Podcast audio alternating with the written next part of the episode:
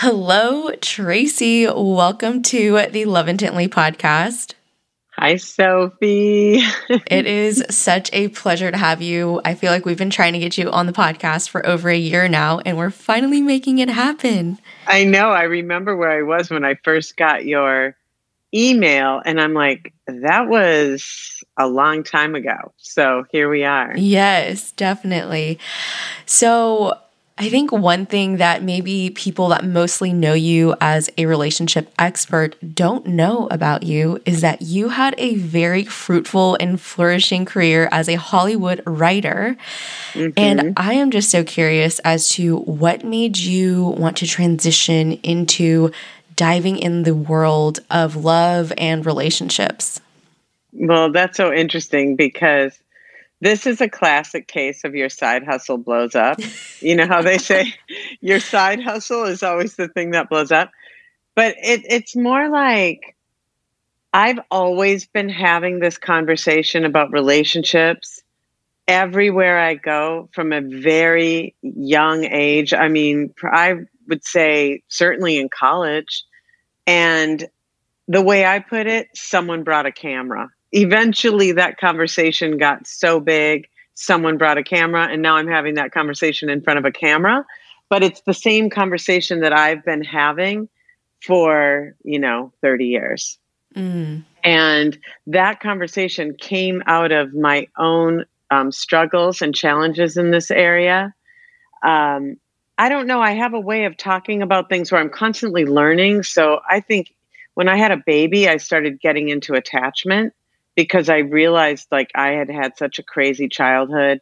You know, I was a foster child. I was given up at a very young age. I lived in many, many homes and went back to my parents back and forth. You know, there were all sorts of experiences in there.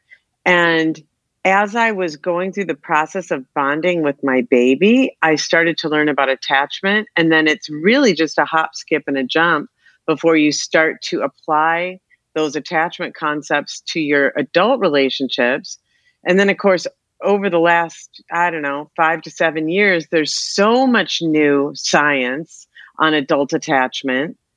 And it's just naturally progressed to a conversation that I think so many people are looking for something more, uh, a deeper understanding of their relationships than just what their girlfriends can give them or what they got on Sex in the City, you know?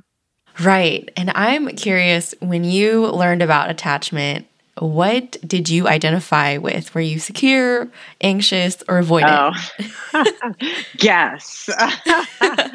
well, you know what? So I have a lot of my own thoughts about attachment just because of my own experiences. I, I suppose on a um, clinical standpoint, I started out in some ways disorganized but not as a fearful avoidant. Now I'm going to get into this. Let's just give the people listening a little bit of uh, thumbnail so that you know what I'm talking yes. about. So there's basically four attachment styles, but really there's three. Okay. But really there's two. Okay. so there's secure and there's insecure. And for insecure, there's three different kinds of insecure. Two of them are really common so, and the third one is not very common at all. So, we're not going to spend a lot of time talking about that. But here's the deal 50% of people are secure or exhibit secure attachment. That means 50% are insecure. Now, this is a really interesting thing. It means that if you're insecurely attached, you're actually not unusual. And there's a lot of thought about why this might be. Some people think it's evolved, like we actually evolved a need for some avoidance and we evolved a need for some anxious, but I'm getting a little ahead of myself. Let's go back. So you've got insecure attachments. There's two basic kinds there's the avoidant and there's the anxious. The avoidant in adulthood is called dismissing. The avoidant is basically almost every female protagonist you see on TV is an avoidant, right? An avoidant is like, I don't give a fuck. I'm over it. Never mind. Who needs that? You know, they're dismissing, right? If the, if a feeling comes up, they're like, I didn't even feel it. It didn't even happen. Yep. Now, famous avoidance on TV would be like Samantha, So an avoidant can have a one night stand. In fact, avoidant probably prefers a one night stand. um, an avoidant does not want to get too close. Closeness is very scary to an avoidant because that's going to bring feelings, and feelings are super scary to avoidant. In fact, they're going to deny the existence of feelings most of the time. that's why they're so successful in the world. Avoidants are running shit. That's what's great about being an avoidant. Those of us who are anxious, we wish we could be avoidants. We're like, how come I can't just, you know, be so cavalier about everything, you know? and of course, so then you've got your anxious. Anxious is in adulthood, it's called preoccupied and enmeshing. So an anxious is what no one wants to be clingy, needy, fearful, uh, worried about abandonment, you know, really like outwardly focused. They don't believe they can meet their own needs. They believe only someone else can meet their needs. Now, this goes all the way back to your earliest relationships with your parents, your caregivers. Essentially, an avoidant is created through a caregiver that is not able to consistently respond to them. In fact, they consistently do not respond. So the avoidant learns, hey, why bother? I won't, because all babies have this thing called signal cry. Signal cry is like, I'm wet, I'm hungry, I'm this. They cry, right? An avoidant doesn't get the need met with fast enough, consistent enough, where they just go, you know what? Never mind. Self soothe. Yeah, they learn how to, well, I mean, it's a kind of a misnomer because they don't really self soothe. They just learn how to shut down the attachment system. And you see this when you're dating and when somebody is you're dealing with them and they shut down the attachment system. Okay. I'm sure a lot of people are nodding right now. Yeah. Out there. so, what happens with the anxious is the anxious sometimes gets their needs met and sometimes they don't. So, they learn to do signal cry all the damn time. Okay. And anxious is like, wow, all the time. So basically, and here's of course the beauty of this is that the anxious and the avoidance find each other and they get into relationships and drive each other crazy. And there are ways to interrupt this process. And I would say that 90% of the work that I've done around relationships goes right at these dynamics between, because the secures, you guys, they meet in college they date, they get married, they're done. They're out of the dating pool. There's not another secure left mm-hmm. after the age of 35. Now I'm being glib, but it's kind of true. Yeah, it kind of It's kind of true. You know, and the other thing is secures do not move to New York and LA or Seattle, San Francisco. They don't move to those places because they like where they are. They like their people they would they are like i'm secure. Why would i leave? What do i need to find in new york? What's going to be in new york? They know nothing's in new york. Just a lot of insecure attachment and people chasing things that they think are going to fulfill that need. A secure is like totally fine in mm-hmm. columbus where i am as we speak. So as we go through the thing now here's the thing you're not doomed. You can do what's called earned secure I always describe earned secure as you move to France, you learn French, you learn French really, really well. Maybe you um, still dream in English sometimes. Maybe when you're like really hungry or really stressed, you you go back to English. But for the most part, you speak French now, and that and it's maybe not native to you ever. It won't ever be native, but it you are very conversant in it. And I would say that's where I am. I'm in earned secure 90% of the time. And the other 10% of the time, I can, I know what secure is and I take that action. Because if you take a secure action, you will be injecting secure into your relationship. If you take an insecure action, you will be injecting insecure into your relationship, whether it's the avoidant kind or the anxious kind. So if you want to look at what you've been injecting into your relationship, just take a look at it. Are the people in there feeling secure? Then that's basically what you're putting in.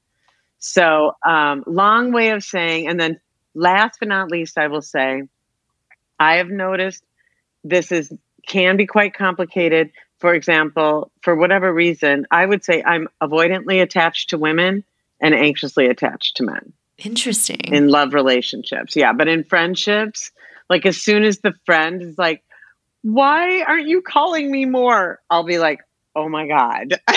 like, I really understand what it feels like to be an avoidant because I know certain kinds of clingy friends who are really upset, like that I didn't call them or whatever. And I'll just be like, oh, what? Oh my God, I'm dying. I got to get out of here.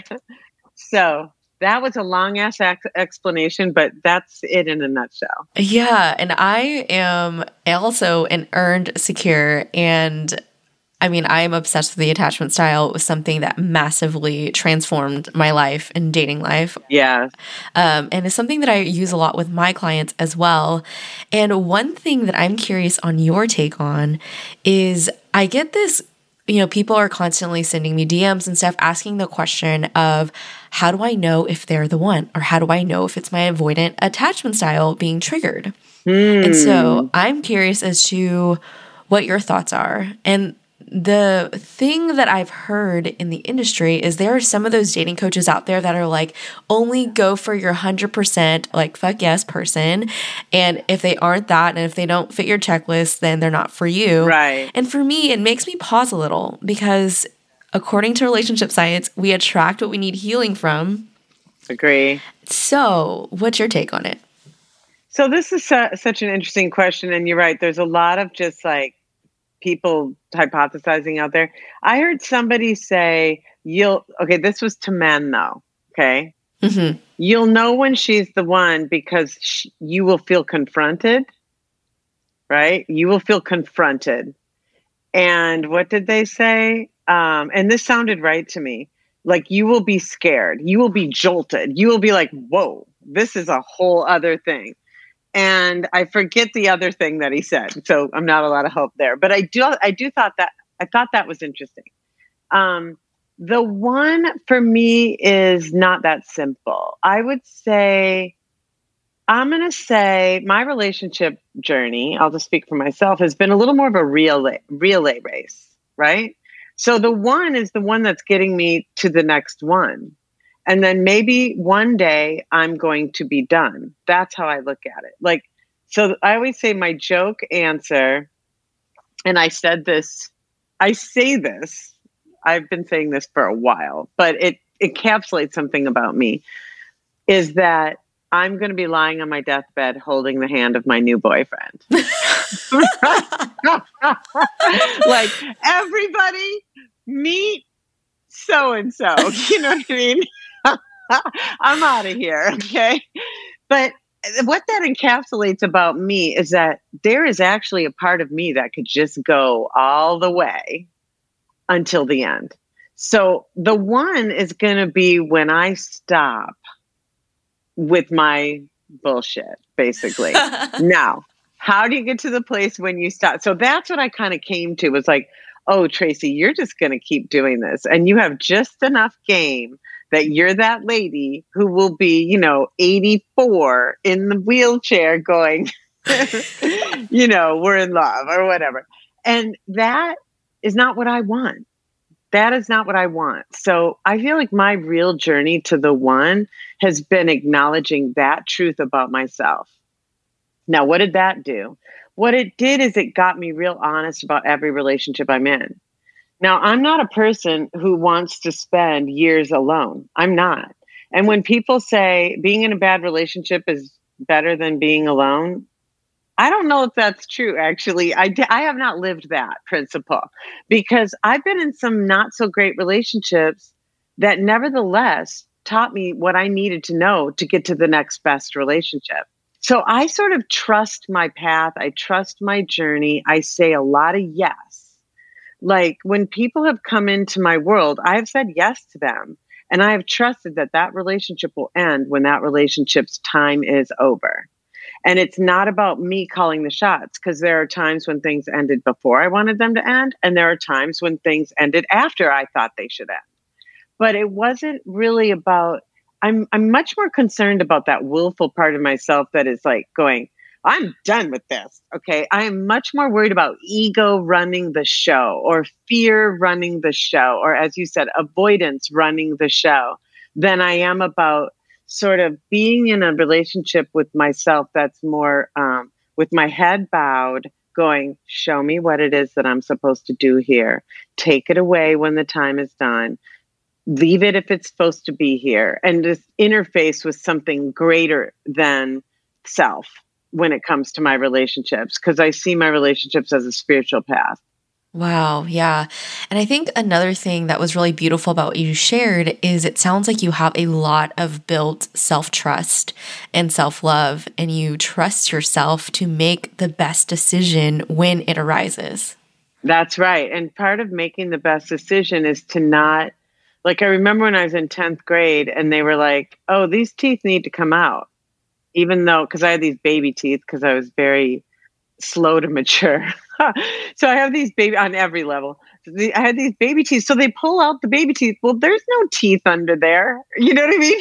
If there were teeth under there, the other teeth would have fallen out. So we didn't need to run around pulling teeth out. That's kind of how I feel. Like I trust that the the thing in me. Here's my other metaphor for this. This is such a powerful metaphor so when I was taking childbirth classes that many years ago, 24 years ago, I learned that the baby starts the labor because the baby excretes a thing, a hormone out of their top of their head, p- pitocin or whatever it is, and that's what starts the labor, not the mother. The baby decides when the baby's coming. So I just took that as a metaphor for life life decides when life is coming in a big way. I do not decide.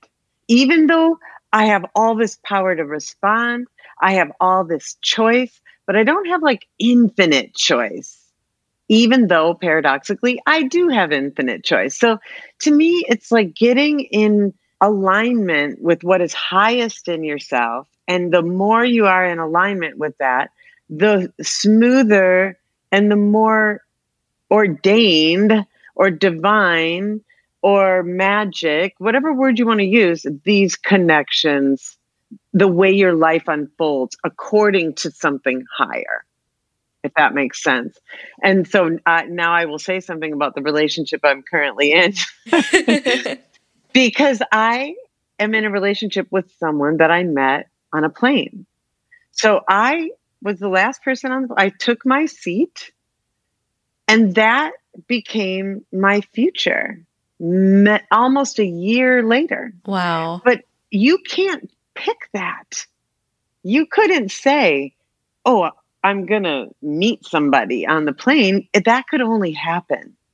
And then you could only say yes to it and align yourself with it. But I feel like I'm in a place in my life where these are the kinds of things that happen. And if I were to lay out the entire story for you, you would see a combination of sort of magic things and bold moves where I confronted who I think I am, how I've been up till now, and I became willing to grow in ways that could not have been predicted by me literally up to the moment I did I I took the action pretty much.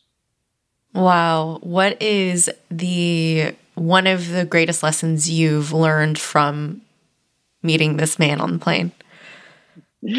Um so many great lessons. Um I would say I mean I this is the scariest lesson but probably also the truest and best is that I had to throw out kind of every single thing I've ever said as a relationship expert. What? yeah, you know, it's like because I've had a lot of ideas about that you have to let the game come to you. Mm. Right. And you do. I do not pursue men, period. Like, period. However, I and I didn't pursue. I would say I've never pursued, but what I did do is I did state my position. Like I'm here.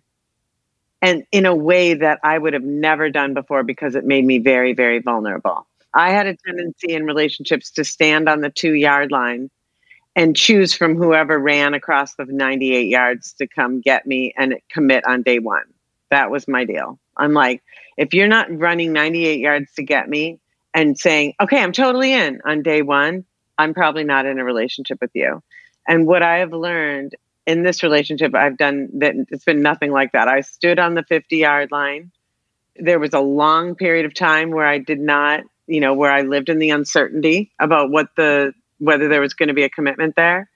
Um, none of those things did I have enough like air in my mattress, you know, personally to be able to, li- you know, walk myself through that. And I would say that's probably the biggest thing. The other biggest thing I would say, and this sort of happened in there was a more brief relationship before this one. And then I had a long term, almost six year relationship before that. I learned that you need to state your life project. You need to say, here's where I am in my life. It, it does it has nothing to do with them. It's just about being revealing and being intimate about who you are and where you are. Because the thing is, is when you reveal your life project and you say, okay, my life project is family, belonging, grandchildren, Christmas traditions. This is where I'm at in my life. I want something real and something durable. It does not have to come from you. I'm not asking that for that from you. I'm simply saying this is my location on the GPS of life. And when you tell people that, you know, I never used to tell people that. I would either be too uh, I wasn't too specific. I tended to be vague. And I would not tell them that because I thought if I tell them that, then they're going to go away. And indeed, there was a relationship where I told them my life project and where I was in my life, and they went away. And that's as it should be. That's what I learned. Mm-hmm. You kind of want them to go away. Yes. you know? Even though it was painful, um, but then, but whatever security you get in a relationship often comes from the fact that you know that you're being so honest. So either they're down with what it is that you're saying, or they're in some sort of deep lie with themselves. And most people are not going to stay in that kind of cognitive dissonance with you. They're going to leave. I mean, certainly, unless they're old, you know, under the age of like 27, most people are not interested in being in a relationship where you want something very different from what they want. That's not what most people do. Most people are like, ooh, that's what you want. And I don't want that. Okay, gotta go. And, you know, namaste. Right. And it's such a great filter when you allow yourself to be secure and show up fully as yourself rather than pretending what you think the other person wants you to be so that they'll like you and accept you. And then you have a thought of like, I'll just change their mind on what they want. Oh, totally or I'll sacrifice what I want for what they want, which is not a great ground for a healthy relationship. or not telling them what you want. Because I think most people would say, well, I show up as myself. But if you're sort of like holding certain cards back because you're afraid that if I say I want, you know, whatever, marriage and children or whatever, I'm going to scare them away and that is true. You don't have to come out with that like right off the bat. It's not about that. And I actually think it's it's not about the specifics. It's about the bigger arcs, you know? It's like what do you want your life to be about, you know? Like I have ideas about like what a couple is. For me, a couple is not about like you and I just, you know, being in a relationship like getting things from each other. To me the couple is it's about it's an analog to the secure attachment. Why do we want secure attachments? So that we can go explore the world. So to me the reason you have a solid couple with a firm commitment is not because i'm trying to lock you down. It's because then we can both take this thing this energy that we have that's secure and go do good things in the world with it. You know it's like how do we use this couple energy to contribute and to set people free and to light up our little corner of the world. That is what it's about. It's not about, and I was interested in people who were interested in that, you know? That's the kind of stuff I mean when you're talking about, like, what's your life project? It's like, see if somebody resonates with your vision for your life and your vision of life, you know? It's not even about the specifics, it's kind of bigger than that. Yeah, and I feel like what you just described is also another opportunity of choosing love over fear. Like when you go at it and choose as choosing a vision or sharing your vision and being vulnerable enough and seeing if they match, then you're not choosing from a place of well, I don't want to be alone or I don't want to be tied down. I know for a lot of people that are hesitant to be in a relationship, like they're afraid of losing their independence. But when you're in a healthy relationship where you're choosing love over fear, there's so much freedom in that. Oh my gosh, yes. So, which brings us back to so in adult attachment, secure is called free and autonomous. So, I just look around and myself and other people, and I'm like, are we doing free and autonomous right now? Or are we doing preoccupied and enmeshed? Or are we doing dismissing? Right? And you can just see when you just narrow it down to those three concepts, you can see very clearly if someone, so let's take the idea of like, here's a very common relationship idea. You should know how I feel about blank and not make me feel blank, right? You should know that's going to hurt my feelings. You should not hurt my feelings. Okay. That's an enmeshed and preoccupied statement, right? A free and autonomous statement would be I understand that you're just doing your life. And then I experienced some pain as a result of you doing your life, and you get to do your life.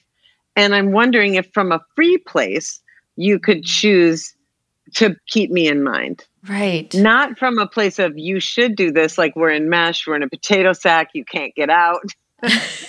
Every decision and thought you have needs to have me in mind. In other words, the preoccupied, you know, or the dismissing is I do what I want, I don't have to think about you at all. So either one of those is not going to be a secure place to live. And part of knowing whether a relationship is secure or insecure is how does it feel to be in it and how does it feel to be around it? The people around you know the tone of your relationship. They do. They may not know what they're looking at, but they know how it feels to be around your couple. And that's a great mirror to to inquire like like is there tension here? Do we feel tension or another version of it is where people like yeah, we don't really feel it. We're not, we don't really, I don't really get it. Like a lot of times something can even look really great, but it doesn't feel really great. That's the difference. It can't be that you're going for the structure of a relationship. It has to be, there's a tone, and that is attachment. Attachment has, is a tone. Wow, that's so interesting. And I've never heard of attachment as a tone. So, what is an example of a tone of something that is securely attached versus insecurely attached? So we'll go back to the uh, free and autonomous. So secure feels free.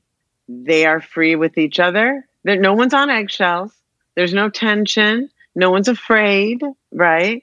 You don't feel afraid around them. You don't feel tension around them. No one's holding their breath. It's like they are free. They can go talk to other people. They can go off for the day. They can, there's autonomy. So, a lot of times when people say, I need space, I think what they really mean is, I need autonomy. Mm-hmm. It's like the difference between space and autonomy is space is um, geographic, it's a location. And you could have lots of space, but have very little autonomy. And in fact, autonomy so, autonomy is the sense that you can move at will, that you are unencumbered, not unattached, but that it's like you don't have a leash on, right? There's no leash in autonomy. You're standing next to somebody because you want to stand there, not because they need you to stand there, or they'll be mad if you don't, or because you're afraid if you don't. You you're standing there because you chose to stand there. So I think what happens is oftentimes when people need a lot of space, it means they don't they aren't getting autonomy or they don't know how to experience autonomy because there's two parts to it. When people are raised in families that are very enmeshed or even a little bit of enmeshment, they automatically feel like I have to do this or the other people will feel that. It doesn't matter what angry, upset, hurt, whatever. It could be if I do this, then they feel that. That is a preoccupied and enmeshed position. And when people grew up in that, they have a tendency oftentimes to either repeat that or want a lot of space. In other words, being avoidant. So, um, secure relationships feel free. You know, you feel free around them and they feel free in them. Wow. So, how do you, if you grew up in an enmeshed environment and you're finding yourself in this place of like, I'm one of those people who don't know how to experience autonomy, how do you start to unravel that? Oh, yeah. That's a big thing because at first you're like a goldfish and you'll be like, what water? Okay. Like whatever you're in, it's as though you you would not know it at first. A lot of times people don't know it until they encounter a person who doesn't operate in that system.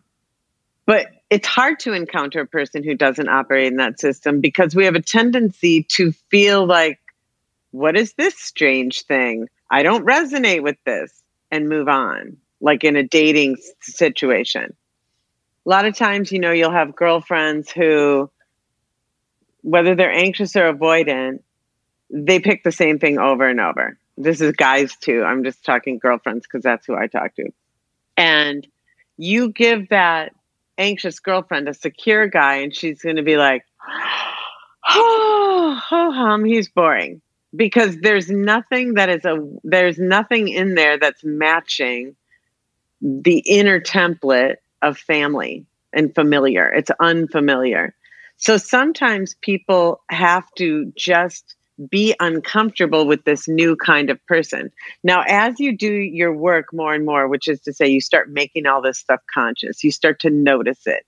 All you do at first is name it like, oh, oh, I'm seeing, oh, look, there was a piece. Now, the it's kind of like an archaeological dig. At first, you find a cup handle, and then you keep going, and pretty soon you're like, oh my God, there's a whole fucking city down here. Mm-hmm. but that's fine because this is the work of a lifetime. It truly is. It's not like we get done with this. Um, and many of the things that we're going to be uncovering in this archaeological dig are generational. Like they're literally layer upon layer of things handed down, ways of being in our family systems that created a certain kind of mother, that created a certain kind of child, that created a certain kind of father, that created a certain kind of child, and so on. So, how do you start? You start with awareness. It always is going to start with awareness. So, how do I get to awareness? Sometimes my awareness is like a prayer. It's like this Dear universe, please make me aware. Dear universe, please show me what it is I need to see. Now, when you're moving through life with the idea of, please show me what it is I need to see, you will be shown. You know, like they say, don't worry about getting in touch with your feelings because your feelings are going to get in touch with you. It's like, don't worry about getting in touch with your patterns because your patterns are going to get in touch with you, you know, and that's a good thing. So that would be the beginning of it. Then, as you start to do it, you start to make new choices. So, if you always make the choice of distancing, you're going to start to make a choice of staying close, even though your mind is going to be producing a lot of distancing type commands or thoughts. And if you're an avoidant or an anxious, your mind is going to be telling you you really need this person to text you faster. You really need this person to reassure you a bunch. And maybe you could go without that because every time you put that into the relationship, you're putting in another bit of insecure unless you're doing it in a super conscious way and the other person is also very much on board with it, you know? And that you find somebody eventually who is working also to grow in ways that match the ways you're trying to grow. And then you guys do it together. But even then, the gears are going to grind sometimes you know it's it's a very slow i think of it as um, my invisalign you know there's like 26 invisalign trays it is not happening overnight folks. and you know, you're going to forget to wear it a lot and you're going to get lazy and you're going to lose one. And so, you know, I, I was, when I first got my Invisalign, I'm like, how long is this going to take? And they're like, six months. Now, that was like a year and a half ago. so I would say it's something like that, you know? Yeah, that makes a lot of sense. So, for those uh, the people that want to be in a relationship or want to be married, one p- column or piece of writing that I remember being first introduced to you by was your piece on HuffPost of why you're not married yet. Mm-hmm. Like, why do you think people aren't married if they want to be? Well, I mean, mostly it's an attachment thing generally, but I, but I'm going to say when you are really ready, it happens. Mm. Like, again, I go from a spiritual standpoint. So we can say, like, but there's nobody in my town, you know, or I'm too old, or whatever. I don't believe in any of that. I don't believe in any of that. And so, what I started to do and I I did this in my Hollywood career too because I didn't start my Hollywood career and I and we can't even barely talk about that but I didn't really start my Hollywood career till I was like 42 I was 42 I'm a woman of color. I went to the University of not a very important state. Like there's nothing to say that they're going to let me have a Hollywood writing career. Nothing at all. But I was willing and when you're willing mountains move. I totally believe that. Not only do I believe it, I know it. My life is a demonstration of that idea on so many levels.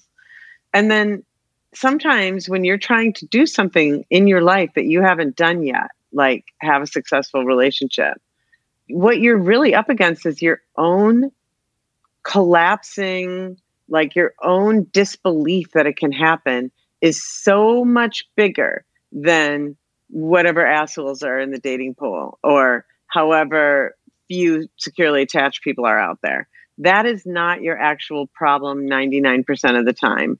I would say usually people aren't married because there's something going on inside of them where they are not open to it or not ready. And then once they address that, the Red Seas part and miracles, I'm going to use that word, like you will sit next to somebody on a plane.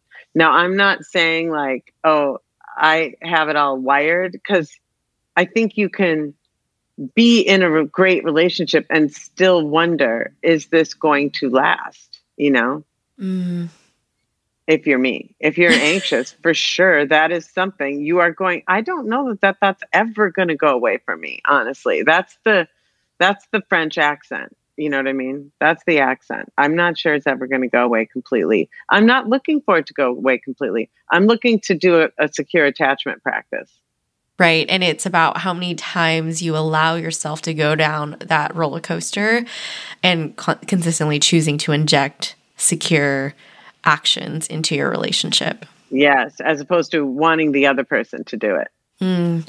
What I love about what you share around like it that it's a spiritual experience and that when you I think like the way that I see it is like when you let down your ego and you are open to growing, you are open to receiving. I think that's such a hard thing to do if you aren't shown examples of what receiving looks like. Yeah. There could be love all around you or people interested and you just push it away because it makes you vulnerable to receive.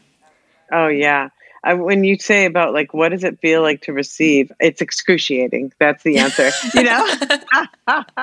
It's like it's what i've discovered both in my hollywood career and in my relationship realm is getting what you want is 3000 times scarier than not getting it. Because not getting it allows you to stay in a fantasy that you would feel oneness and fantastic if you got it Wow. Getting it, you realize, oh my God, now I'm just me with it. You know what I mean? And I'm still working my way even more. It's a thousand times scarier to be with someone you really want than to be with the guy that you're like, oh yeah, this is doomed. Being with the doomed in the doomed relationship is actually sort of easy compared right. to right? Yes. People don't get that. People do not get that unless you're secure, in which case that's a whole other world that they're in. But if you come from the insecure side, getting into a relationship you want to be in is a million times scarier than being in a relationship with somebody where you're either imagining there's someone better or um, knowing there's a statute of limitations on this thing. Yeah. On a human psychology level, even, it's like your brain is like, whoa, whoa, whoa. I've never seen this happen before. Are we sure it's safe? Do we know how to navigate this?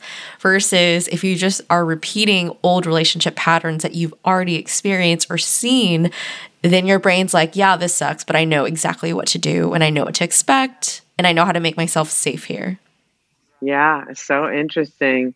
And I've heard a lot of friends who, after many years of being one way in relationships, really did get into a meaningful, viable relationship. And they really all describe the same thing, which is a fairly long period.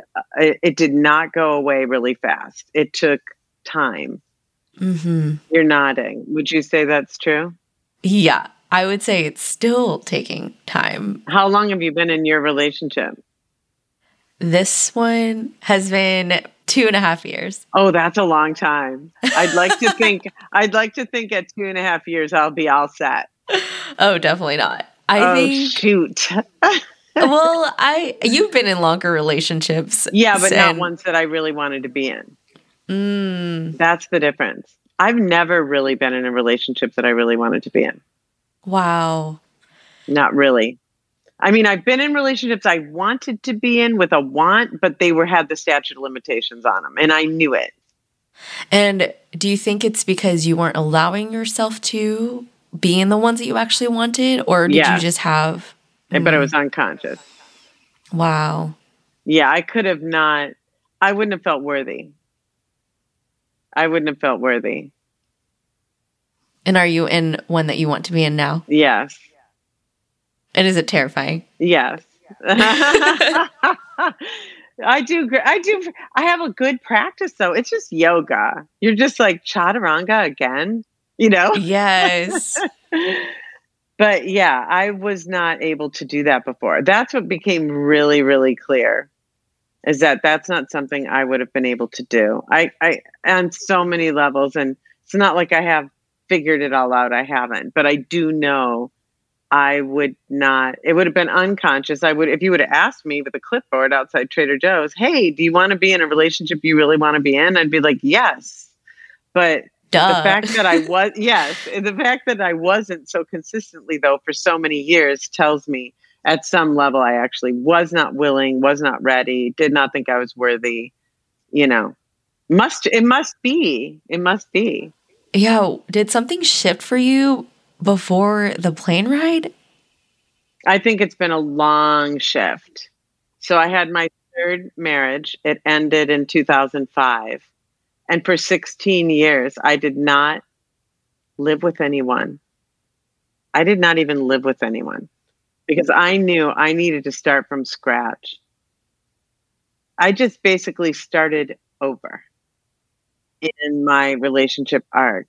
And I did, you know, I was in I'll you know, I was in like three different relationships.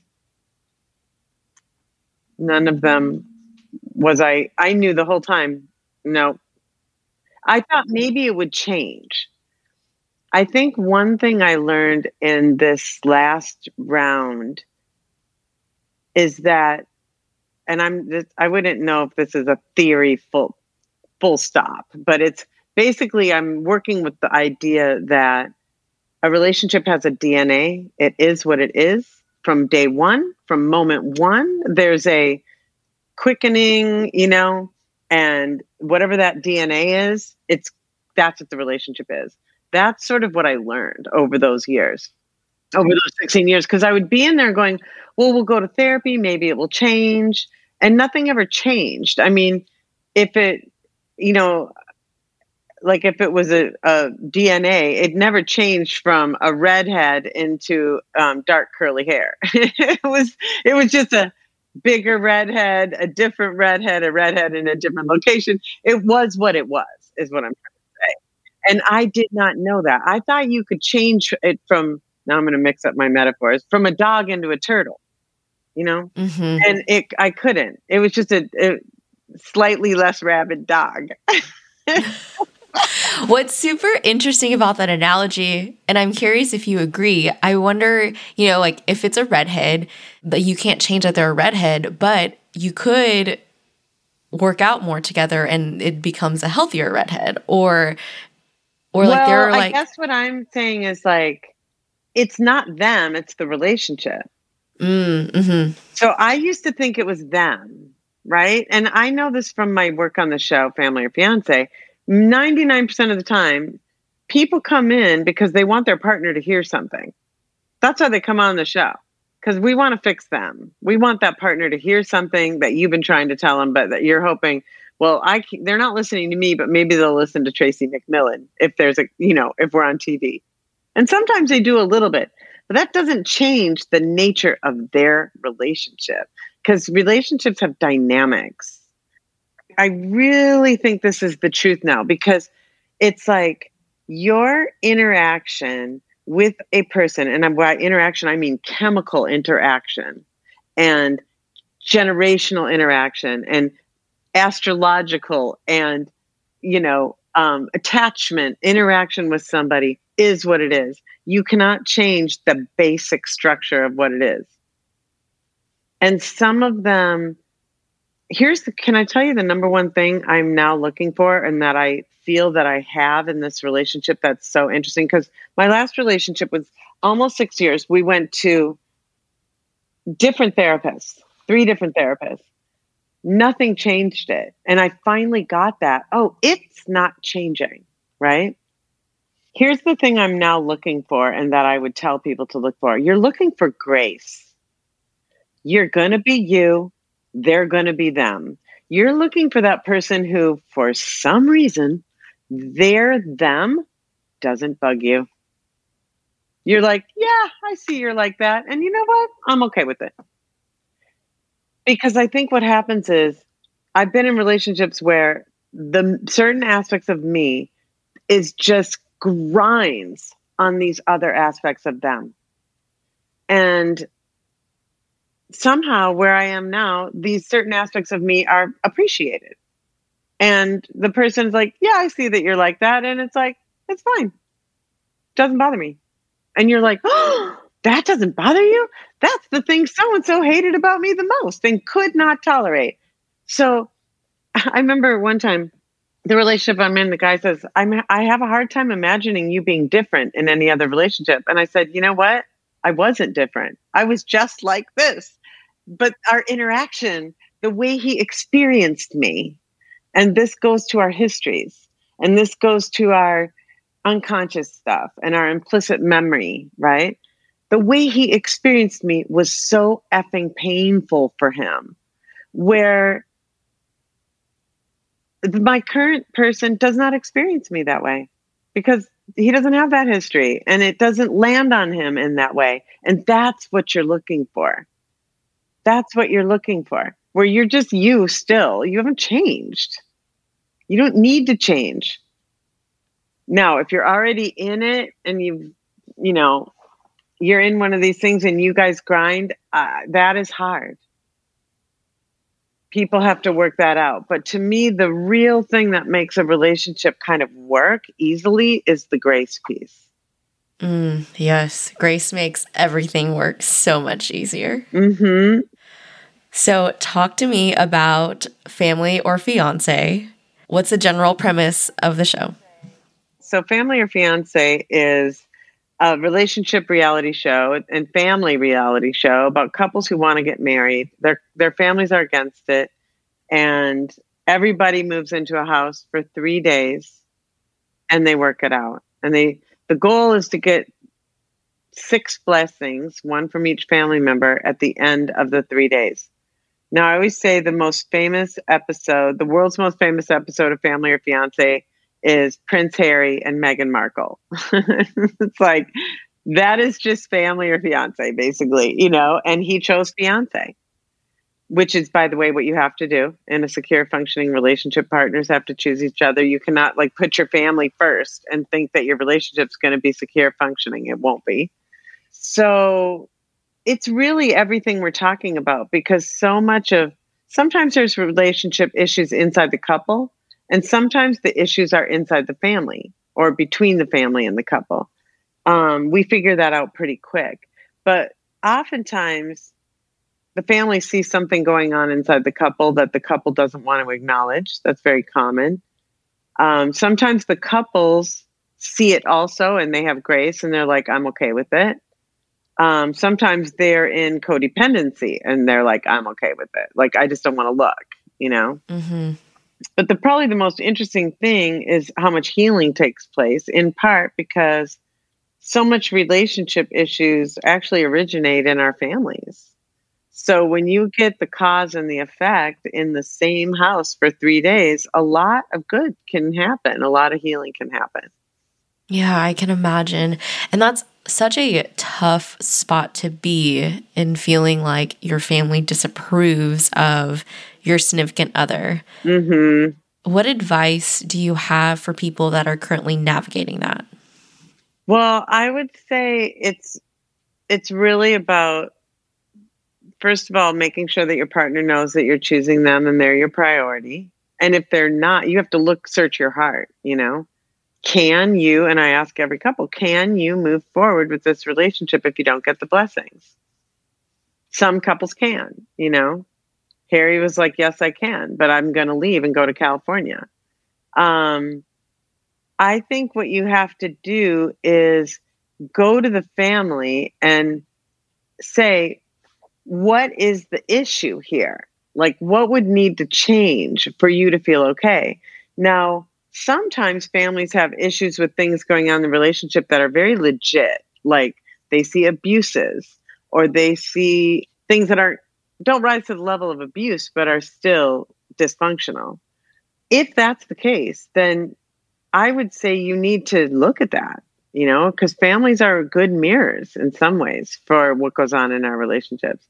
Other times it'll be an issue going on in the family. For example, like the mother doesn't want to let go. She's number one for her son or her daughter, and this marriage is threatening her position. Well, then mom has work to do, you know because mom cannot expect that you're not going to grow up and go start your own life and your own family. That's not reasonable.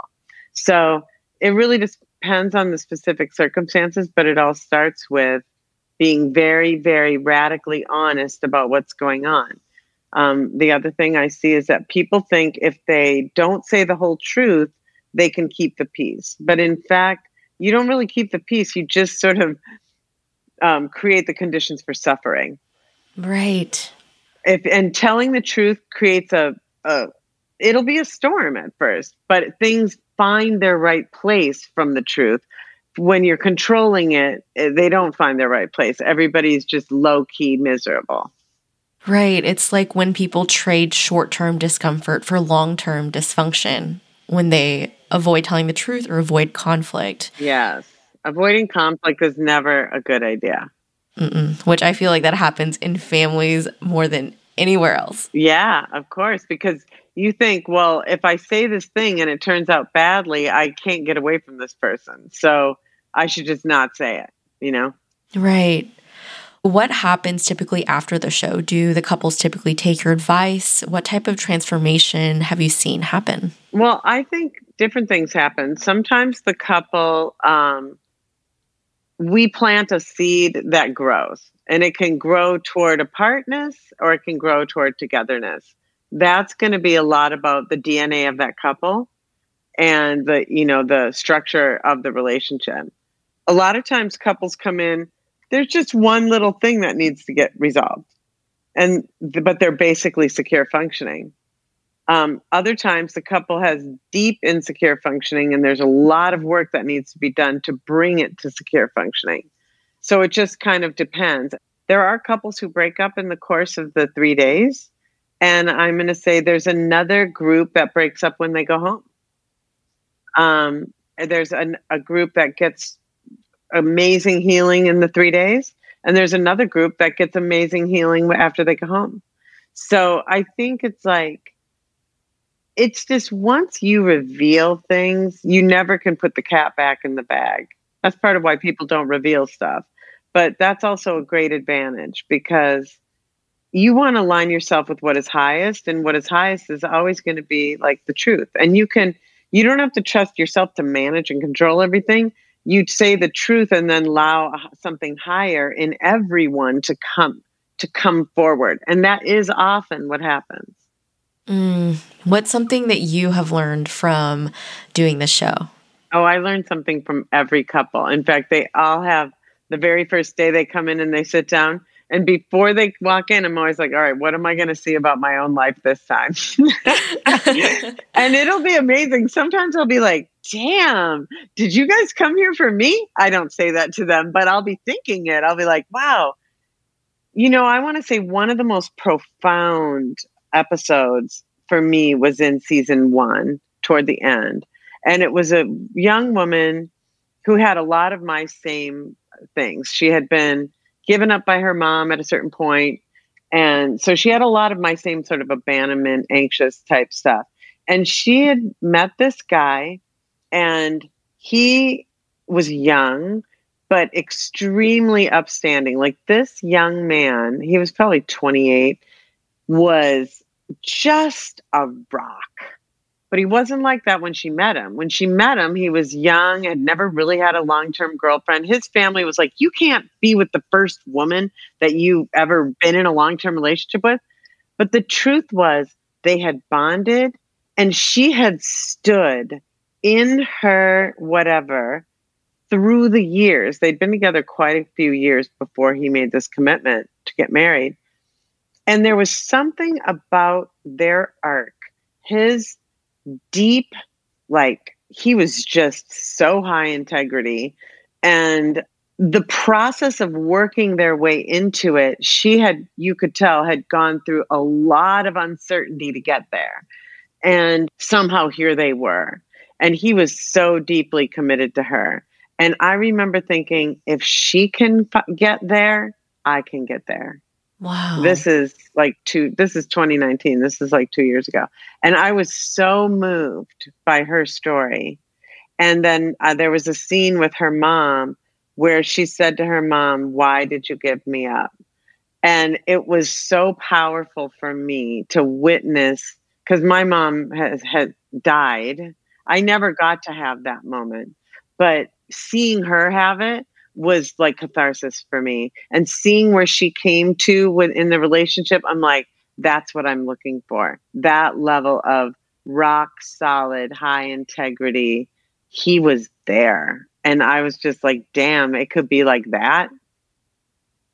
So I can't, you know, what's so crazy is I cannot remember their names because we've done 45 couples. But I remember their faces and I remember their tone. And I'm like, that's what I, that is what it looks like, folks. Wow. That's so powerful. And I feel like it's one of those things where until you see an example of what's possible, you just don't know. Mm-hmm. And sometimes it's hard to even be able to get to a point where you get to see other types of couples because you're surrounded in your own bubble. And I that's what I love about hearing about shows like this is that it exposes people to different types of dynamics and relationships and how people are solving and creating and not solving their problems, you know? And you get to identify. There's no way you don't identify watching my show. Um, my dear boyfriend had a very adorable and a, a party for me for the premiere, which is not the kind of thing I've ever really done. It's not my style. I'm kind of like, oh, whatever.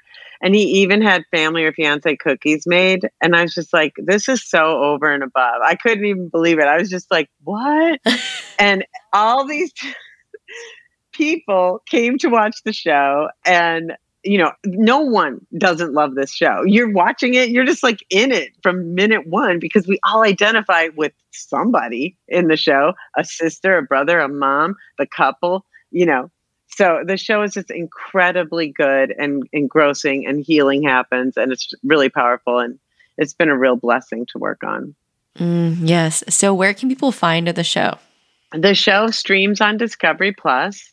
Um, it's a new episode every Saturday. The episodes are live Saturday nights, 9 Central, 10 Eastern, and Pacific on Oprah Winfrey Network, which is OWN, um, Discovery, which is Discovery Network. Uh, it's on your cable or or stream it. Streaming is the easiest thing, you know. So yeah, it's there, and you can even go back and watch season one, and there's lots of good episodes there too. Love it. Yes, everyone go check that out. Yeah, it's awesome. One thing that I love to live by is that your qual- the quality of your life is based on the quality of your questions. So I'm curious for you. You get asked about relationships all of the time, but I'm wondering if there is a question that you wish people asked more or think people should be asking. Well, I'm going to say the question people need to be asking is what is my part in this? How am I creating this? Because, you know, I see people around me. I'm at an age where a lot of people are, you know, I wouldn't say a lot, but a significant number of people are getting divorced. And there are really two kinds of divorces. There's the divorce where you're like, okay, let's roll up our sleeves let's go. How did I create this in my life? What is it in me that chose this? No blame. No blame. We love ourselves. It's okay. But this didn't work. So, what do I need to see in order to have a new experience? So, there's that version, and to be solely focused on that and only occasionally looking at the other person. And then there's the divorce where they're like, well, he was kind of an asshole. and then those people don't get the to have a new experience necessarily, you know? So the question people need to be asking is always show me what to do, where how do I need to grow? And to always and I, that's not just in the divorce. That's in every conflict you have, every work situation cuz as soon as I start taking different choices, like more secure functioning choices, my life gets different. And he, they might still be an asshole, but that wasn't my actual problem. My problem is, why was I so bonded to that asshole? Or why was I co creating assholery in somebody? Because mm-hmm. I don't think what people do not get in their insecure functioning relationships, how much it's egg beaters. There's one going one direction and the other. It's really like you could take that same asshole put him in a different situation and he's not going to be an asshole anymore. Right. He'll just be what some somebody else will be in grace with them. You know? So it's like how do I get into the more grace situation? And that's always me comment that's always me an inside job, you know? Right. Two individuals owning or taking their own personal responsibility and doing their own work. Yeah.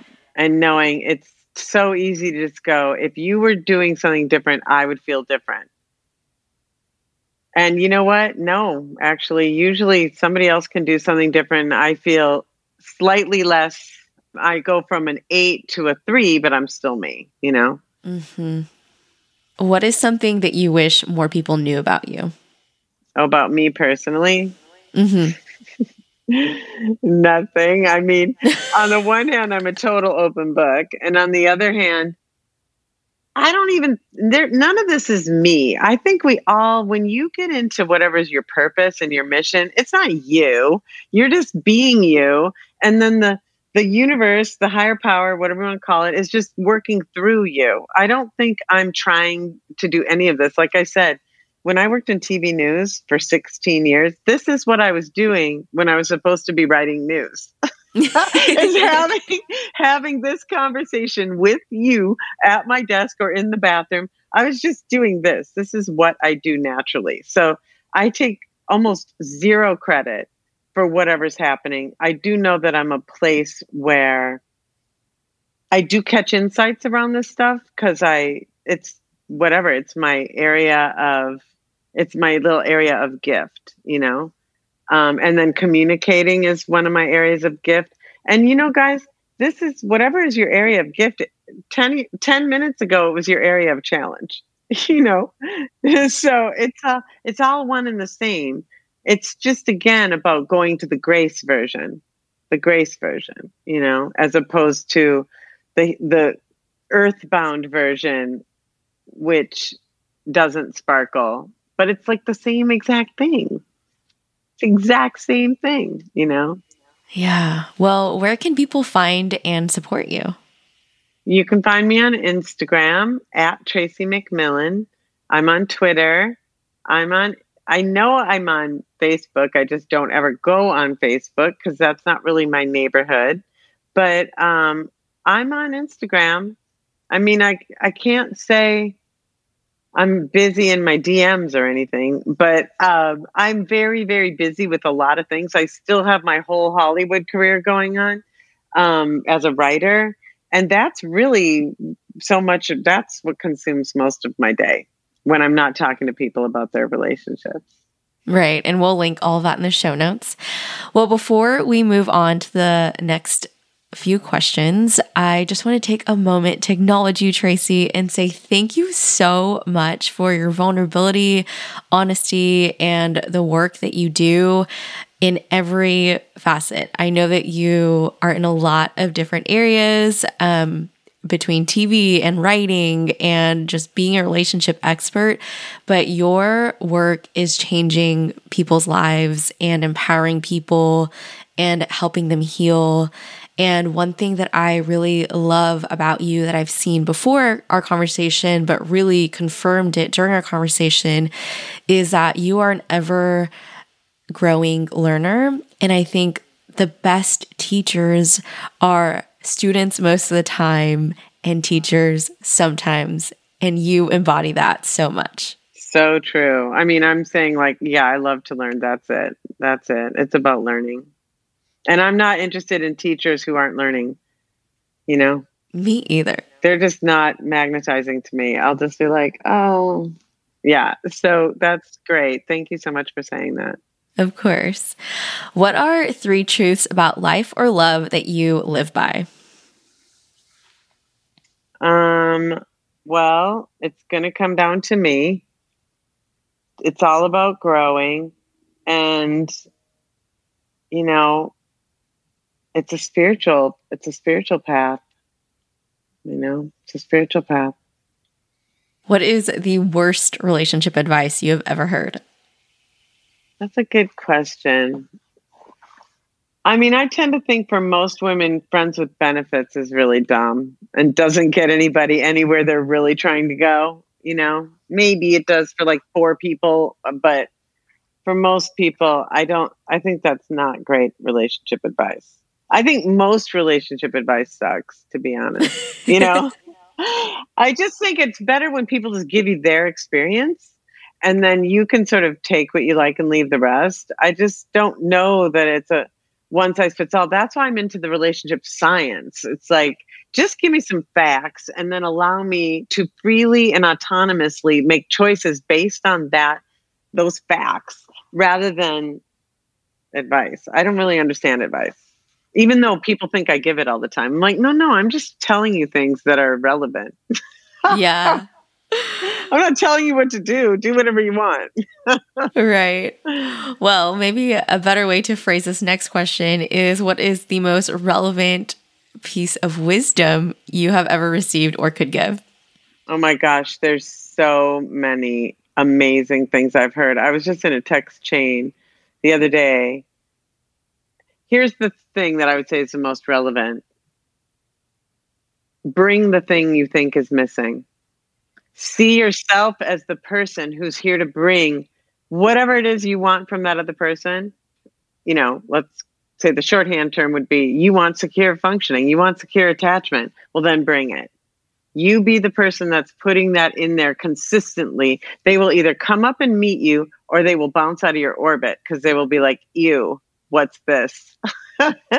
so either way, you will get what you want, you know, or you move closer to getting what you want. So I would say that to me is if the relation, if you want to be understood, bring understanding. If you want to be loved, bring love. You know, whatever it is that you want, bring that and you will experience more of it in the relationship or the person will go away. Yes, I love that. That's something that was such a mind blowing experience for me is that when I started showing up more secure, literally everyone else in my life did as well. It was yeah. like all of a sudden I gave them permission yeah. to start being more open and honest. Well, that's so true. And I also think that so there's I forget the name of the woman who wrote this book and don't ask me the title of it because I can't remember that either.